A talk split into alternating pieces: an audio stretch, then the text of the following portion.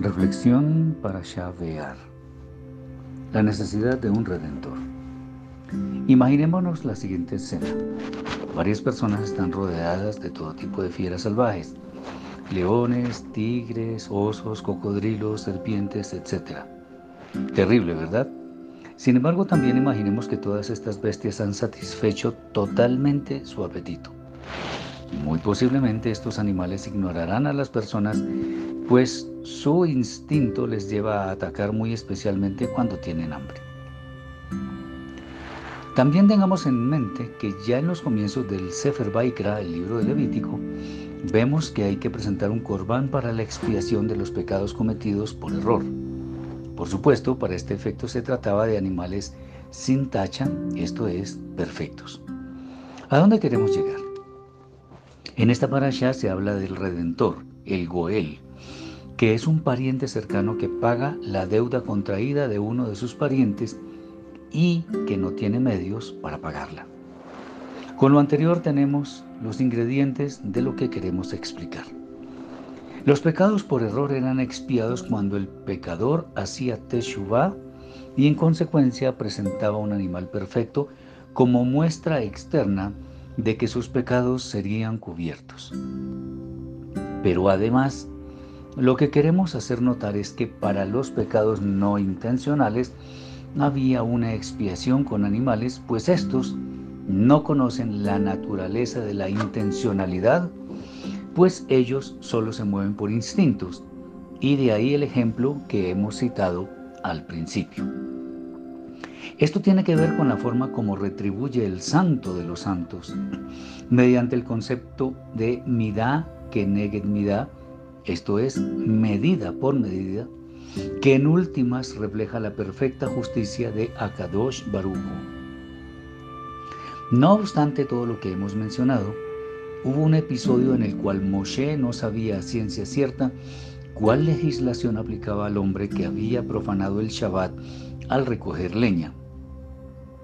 Cuando acudió a buscar la instrucción celestial, el Eterno dio la orden de apedrear a aquel hombre por parte de toda la Caal. Esto significa que quien transgredía intencionalmente la Torah recibía como retribución la inmediata pena de muerte. Por tanto, no podía ser expiada con animales, pues ellos no actúan con premeditación, sino instintivamente, como ya lo anotamos. Tal situación nos lleva a otro nivel, cuando cometimos pecados intencionales inmediatamente adquirimos para nosotros una deuda que no se puede pagar sino con la muerte. Por tal motivo era necesario que alguien en nuestro lugar pagara tal deuda. Como con animales no se pueden expiar pecados intencionales, entonces es necesario que sean expiados por quien sí conoce el sentido de la intencionalidad de las acciones. Y por supuesto, aquí es necesario que sea una persona quien tome el lugar de los animales. Pero, ¿qué clase de persona? Una perfecta, sin tacha, de manera similar a los animales que eran ofrecidos. Y ser perfecto significa ni más ni menos que no haber cometido pecados. Esto nos conduce al Mashiach. Él no cometió pecado y por tanto es la única persona que puede presentarse a sí mismo como corbán, o sea, ofrenda, expiatorio por los pecados de la humanidad. ¿Y qué tiene que ver aquello de que se necesita un pariente cercano que pague la deuda que nosotros no podemos pagar? Muy interesante. El Mashiach es pariente cercano de los hijos de Israel, pues es descendiente directo de la tribu de Yehudá. No obstante, la buena noticia es que también es pariente cercano de los gentiles, pues desciende de Moab por la línea de Ruth, la bisabuela del rey David, y también de la madre de Roboam, que era una amonita. Por tanto, Yeshua es el pariente cercano de judíos y gentiles que puede pagar la deuda impagable que contrajimos todos, pues pecamos y estamos destituidos de la gloria de Elohim, y tal deuda son esos pecados intencionales que hemos cometido.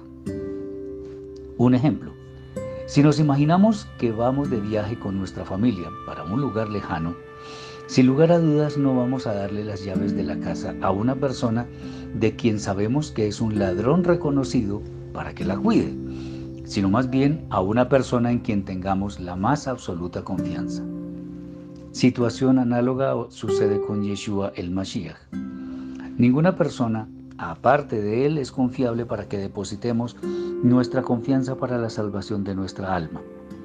En el ejemplo anterior, todos los seres humanos somos como el ladrón en quien no se puede tener confianza. Yeshua es esa persona confiable a la que podamos darle el cuidado sin ningún temor. Él no pecó y por ello su sacrificio es único, confiable e irrepetible como está escrito. Yeshua nuestro Mashiach es el redentor que necesitábamos para salir de una segura condenación. Aunque en últimas el verdadero redentor es el eterno, bendito sea, puso a su representante para que fungiera como el cordero que quita el pecado del mundo. Pero tengamos en cuenta que Yeshua es el instrumento, no quien nos lo obsequió, que es el eterno, bendito sea su gran nombre. Y es el santo de los santos quien debe ocupar el lugar central de nuestra vida, entre otras cosas por habernos dado el instrumento de redención para que nuestra deuda fuera saldada y adquiriéramos la esperanza cierta de llegar un día a habitar en las moradas de la eternidad.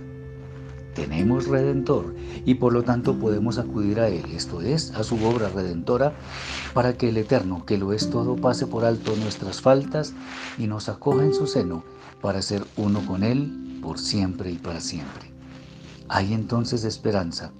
Te animo a que no la desaproveches, porque las escrituras se han cumplido en cuanto a la primera venida del Mashiach y se cumplirán cuando vuelva de nuevo. Gracias sean dadas al Eterno, Rey de Reyes, por haber provisto en instrumento para nuestra redención definitiva. Shabbat Shalom.